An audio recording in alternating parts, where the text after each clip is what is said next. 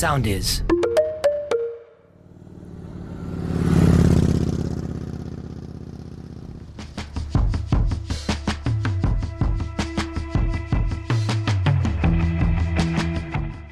Φίλες και φίλοι, γεια σας. Είμαι ο Λάζαρος Μαυράκης και τα τελευταία 24 χρόνια βάζω τις λέξεις σε σειρά, γράφοντας για ένα από τα πιο γοητευτικά αντικείμενα πάθους, τις μοτοσικλέτες. Ουσιαστικά γράφω, ζω και εξελίσσομαι μέσα από τις μοτοσικλέτες και αυτό ακριβώς θα μοιράζομαι μαζί με όλους εσάς, μέσα από τη σχέση που θα χτίζουμε σε κάθε επεισόδιο με τις μηχανουργίες.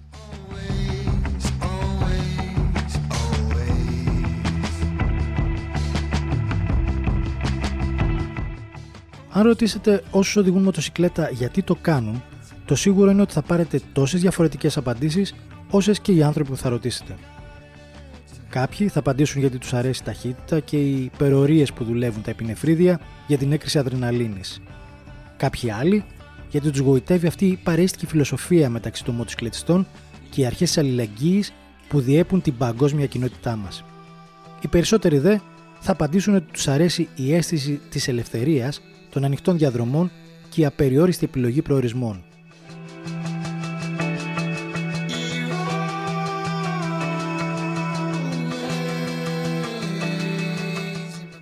Όσες όμως διαφορετικές και πολλές είναι οι πιθανές απαντήσεις, πάντα θα υπάρχει ένας κοινός παρανομαστής, και αυτός δεν είναι άλλος από το ότι γινόμαστε ένα με τη μοτοσυκλέτα μας.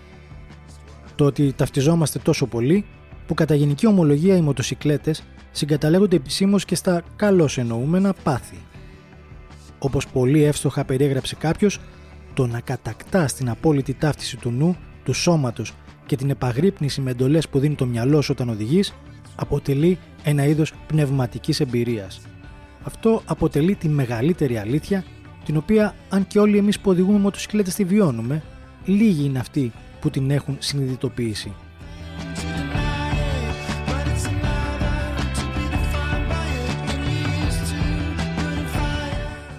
Η αμεσότητα της σκέψης του αναβάτη και της απόκρισης της μοτοσυκλέτας στις αντιδράσεις του δημιουργούν έναν μοναδικό σύνδεσμο ανάμεσα σε άνθρωπο και μηχανή. Ποιος όμως είναι ο πραγματικός λόγος που εμείς οι άνθρωποι έχουμε τέτοιο πάθος με τις μοτοσυκλέτες, το να οδηγείς μοτοσυκλέτα δυστυχώς ακόμη και σήμερα πάει κόντρα σε πολλά στερεότυπα που έχουν εδρεωθεί εδώ και δεκαετίες, όπως το ότι είναι επικίνδυνες, κοστοβόρες και δεν αποφέρουν κανένα οικονομικό κυρίως όφελος σε αυτόν που τι οδηγεί. Εύλογα δημιουργείται λοιπόν το ερώτημα γιατί πολλοί από εμάς δεν επιλέγουμε απλώς να τις χρησιμοποιούμε, αλλά δημιουργούμε μια τέτοια σχέση πάθους μαζί τους.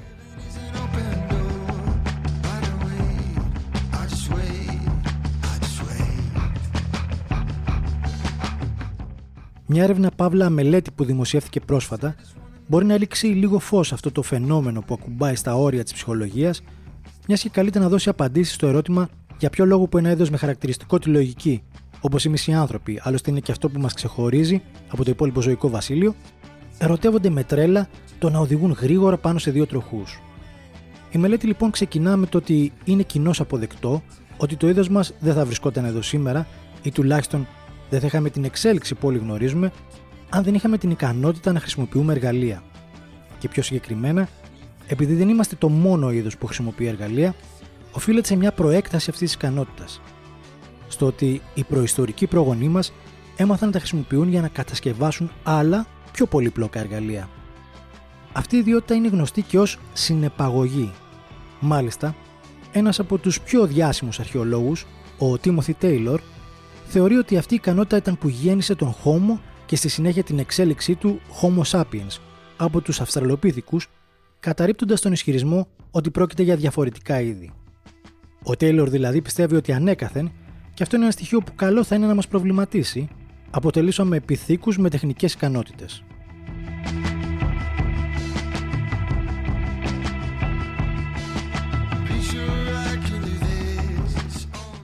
Ένα δεύτερο σημαντικό στοιχείο της έρευνας είναι η έννοια του περιπροσωπικού χώρου.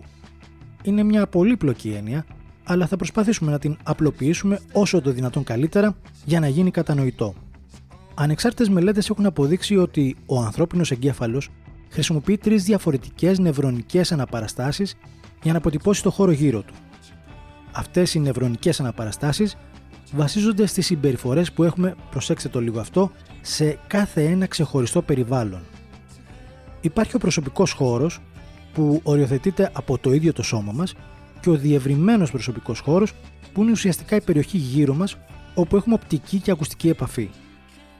Αυτή περιλαμβάνει και την περιοχή που μπορείς να φτάσεις σε ένα αντικείμενο χωρίς να κουνήσεις το σώμα σου. Η συγκεκριμένη περιοχή είναι γνωστή ως περιπροσωπική. Οι ίδιες μελέτες έχουν αποδείξει επίσης ότι όταν ένας άνθρωπος χρησιμοποιεί ένα εργαλείο, αυτός ο χώρος επεκτείνεται και μεγαλώνει φτάνοντας μέχρι την ακτίνα χρήσης του συγκεκριμένου εργαλείου, επιβεβαιώνοντας έτσι ένα σημαντικό παράγοντα για τον προβληματισμό μας. Το ότι η ψυχική μας δομή δηλαδή είναι ελαστική και μπορεί να διευρυθεί.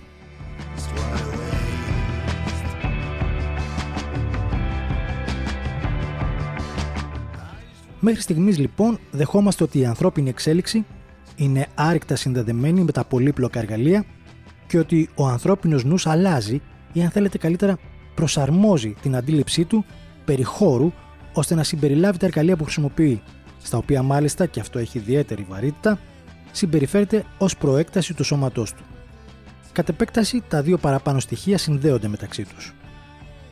Μπορείτε άραγε να αναλογιστείτε πόσο δύσκολο θα ήταν να χρησιμοποιήσουμε ένα εργαλείο αν δεν ίσχυε η προηγούμενη αρχή; Αν δεν το αισθανόμασταν δηλαδή ως προέκταση του εαυτού μας, τι θα συνέβαινε τότε; Δεν θα μπορούσαμε ποτέ να κατασκευάσουμε κάτι τόσο πολύπλοκο όπως ένας κινητήρας ή οποιοδήποτε άλλο δομικό μέρος μιας μοτοσυκλέτας και προφανώς αυτή η τόσο στενή μας σχέση με αυτά είναι ένας από τους λόγους που αγαπάμε τόσο πολύ και αποκτούμε ένα τόσο δυνατό συναισθηματικό δέσιμο με τις μοτοσυκλέτες.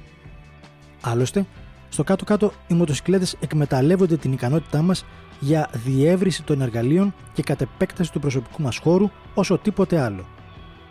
Η οδήγησή τους είναι μια εμπειρία που εμπλέκει ολόκληρο το σώμα μας και απαιτεί από όλες τις ψυχικές μας ικανότητες αλλά και τα άκρα μας να δουλέψουν σε αγαστή συνεργασία με το μηχανολογικό σύνολο που αποτελεί η μοτοσυκλέτα.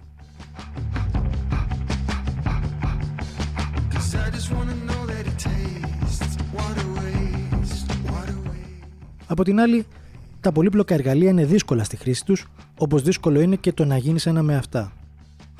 Μπορεί πολλοί από εμάς που οδηγούμε μοτοσυκλέτες να είχαν μακρινούς προγόνους που είχαν κλείσει στο να χειρίζονται τα εργαλεία με άνεση, βγάζοντας με αυτόν τον τρόπο στην επιφάνεια την αφρόκρεμα των δυνατοτήτων και των δεξιοτήτων τους.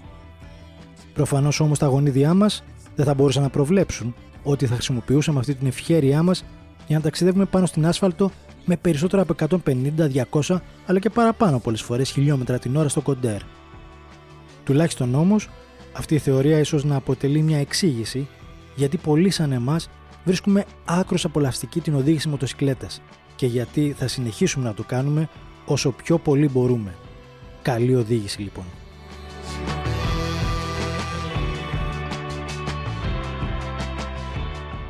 Ακολουθήστε μας στο Soundees, στο Spotify, στο Apple Podcasts και στο Google Podcasts.